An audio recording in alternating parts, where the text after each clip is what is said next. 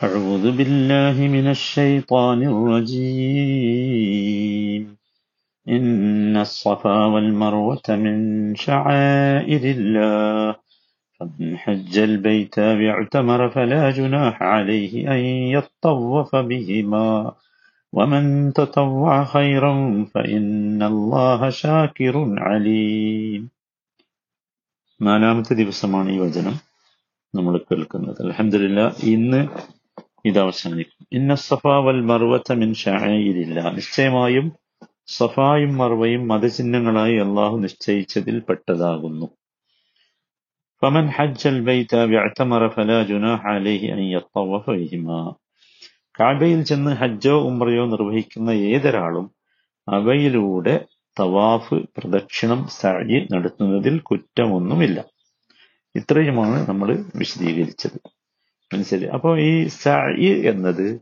ഹജ്ജിന്റെ കർമ്മത്തിൽ അല്ലെങ്കിൽ ഉംറയുടെ കർമ്മത്തിൽ പെട്ടതാണ്.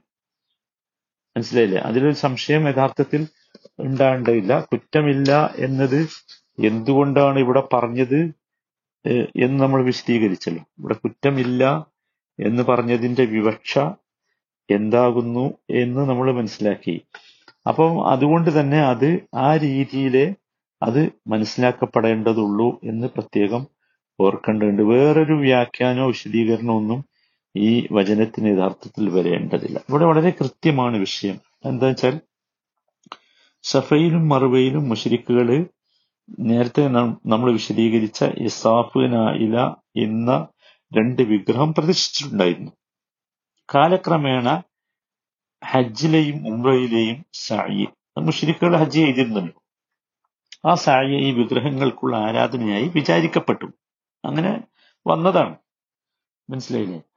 മദീനക്കാരാകട്ടെ മുഷരിക്കുകളായ കാലത്ത് അവരുടെ ഇഷ്ടദേവത മനാത്തയായിരുന്നു ഹജ്ജ് വേളയിൽ അവർ മനാത്തയുടെ പേരിലാണ് തഹലീൽ ചെല്ലിയത്. അതുകൊണ്ട് തന്നെ ഇസാഫിനും നായിലക്കുമുള്ള ആരാധനയായി കരുതപ്പെട്ടിരുന്ന സായിനെ അവർ ഒഴിവാക്കിയിരുന്നു. അവർ ഹജ്ജിന് വന്നാൽ ഇത് ചെയ്യുമായിരുന്നില്ല. സഫയുടെയും മറുപടിയുടെയും സായി ചെയ്യുമായിരുന്നില്ല.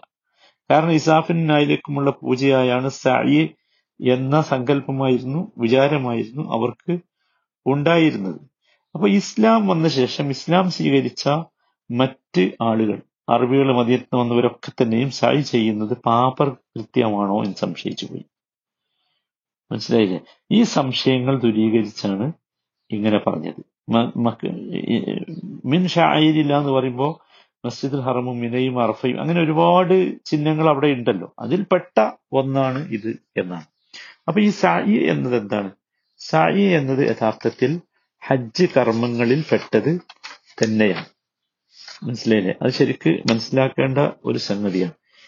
അത് ഈ സായി നടത്തുക എന്നത് ഹജ്ജിന്റെയും ഉംറയുടെയും റുക്കിനാണോ വാജിബാണോ സുന്നത്താണോ?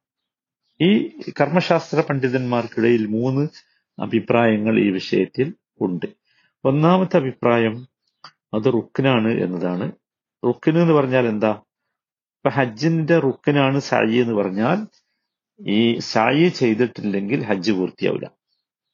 ഒരാൾ സായി ചെയ്യാതെ പോയാൽ പിറ്റേ വർഷം വന്ന് അല്ലെങ്കിൽ എപ്പോഴാണോ വരാൻ പറ്റുന്നത് അപ്പൊ വന്ന് അയാൾ സായി ചെയ്തു കൊള്ളണം. മനസ്സിലായില്ലേ? രണ്ടാമത്തെ അഭിപ്രായം വാജിബാണെന്നാണ്. വാജിബ് എന്ന് പറഞ്ഞാൽ അഥവാ അത് വിട്ടുപോയാൽ തന്നെ പ്രായശ്ചിത്തം ചെയ്താൽ മതിയാവും. മനസ്സിലായി? മൂന്നാമത്തെ അഭിപ്രായം സുന്നത്താണ് വാജിബല്ല എന്നതാണ്. ഈ സുന്നത്താണ് എന്ന അഭിപ്രായം വളരെ ദുർബലമാണ്. കാരണം അത് കൽപ്പനയാണ് നബ്സല്ലാ അലൈഹി സ്വല്ലമ ചെയ്യുകയും ചെയ്തിട്ടുണ്ട്. ഇനി രണ്ടെണ്ണം നമ്മൾ പരിശോധിക്കേണ്ടത് റുക്കിനാണോ വാജിബാണോ എന്നത് നമുക്ക് പ്രകടമായി മനസ്സിലാകുന്നത് അത് റുക്കിനാണ് എന്നാണ്. കാരണം നബി സല്ലാ അലൈഹി സ്വലീമിയുടെ കൽപ്പനയുണ്ട്. നിങ്ങൾ സായി ചെയ്യണം. സായി നിങ്ങൾക്ക് നിർബന്ധമാക്കപ്പെട്ടതാണ് എന്ന് നബി കൽപ്പിച്ചിട്ടുണ്ട്. മനസ്സിലായി? ആയിഷ റതി അള്ളാഹുവിന്റെ ഹദീസിൽ കാണാം വല്ലാഹി മാ അംരിഇൻ വല ഉംറത്തിഹി വല ഉംറത്തിഹി ലം യതുഫ് ബൈന സഫ വൽ മർവ.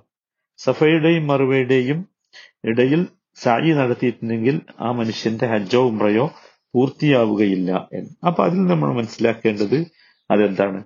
റുക്കിനാണ് എന്തല്ല വാജിബല്ല എന്ന് തന്നെയാണ്. അതാണ് ഒരു പ്രബലമായ അഭിപ്രായം സ്വീകരിക്കപ്പെടേണ്ട അഭിപ്രായവും അതായാണ് തോന്നുന്നത്. മനസ്സിലായി? ഇനി ഇതിന്റെ ആയത്തിന്റെ അവസാന ഭാഗം വമൻ ഖൈറൻ ഷാക്കിറുൻ അലീം. അതാണ് ഇനി നമ്മൾ വിശദീകരിക്കാനുള്ളത്. വമൻ ഖൈറൻ. ഇനി ഒരാൾ ഖൈർ നന്മ തത്വായി സ്വയം സന്നദ്ധനായി ചെയ്തു വെക്കുക. സ്വയം സന്നദ്ധനായി നന്മ ചെയ്തു എന്ന് വെക്കുക. അങ്ങനെ ചെയ്താൽ എന്താണ് സ്വയം സന്നദ്ധനായി ചെയ്യുക എന്ന് പറഞ്ഞാൽ? എന്ന് വെച്ചാൽ കൽപ്പിക്കപ്പെട്ടത് ഇത്രയേ ഉള്ളൂ. ഒരു ഹജ്ജും ഒരു ഉമ്രയുമാണ് ഒരു വിശ്വാസിക്ക് നിർബന്ധം. ഉദാഹരണം. അപ്പൊ അതിലധികം ചെയ്താലോ? അതിനാണ് തത്തവ എന്ന് പറയാം അതിലധികം അലഹമില്ല അതിലധികം ഒരാൾ ചെയ്താൽ. മനസ്സിലായില്ലേ? അതാണ് തത്തവ്വ ഫഹാക്കൾ മുസ്തഹബ് എന്നൊക്കെ പറയാറുണ്ട് അതിന് അപ്പൊ അത് അങ്ങനെ ഒരാൾ ചെയ്താൽ അതെന്താണ്?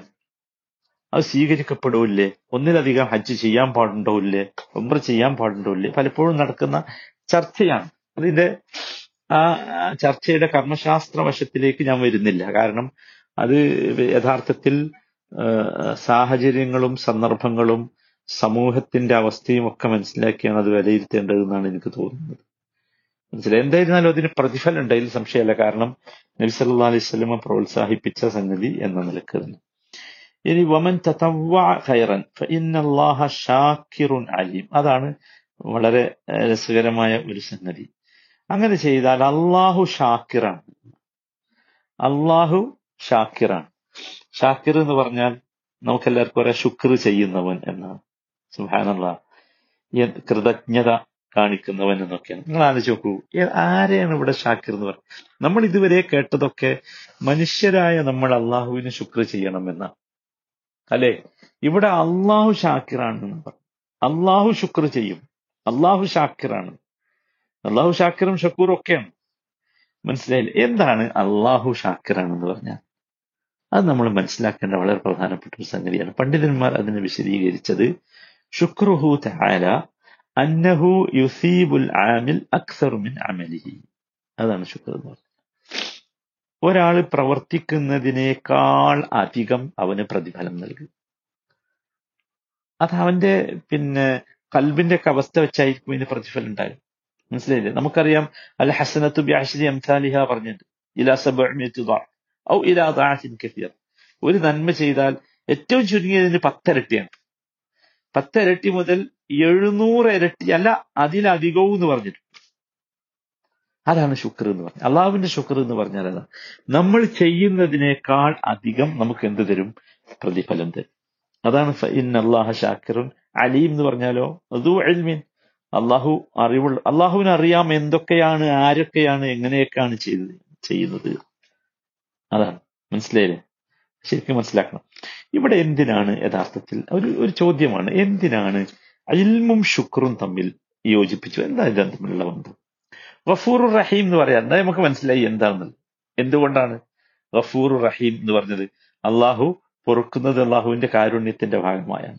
അല്ലെ? എന്താ ഇവിടെ? ഈ ശുക്റും ഇൽമും കണക്ട് ചെയ്തതിൽ എന്താണ്? അത് ഭയങ്കര അത്ഭുതമല്ലേ? അതെന്തുകൊണ്ടാന്ന് ചോദിച്ചാൽ അത്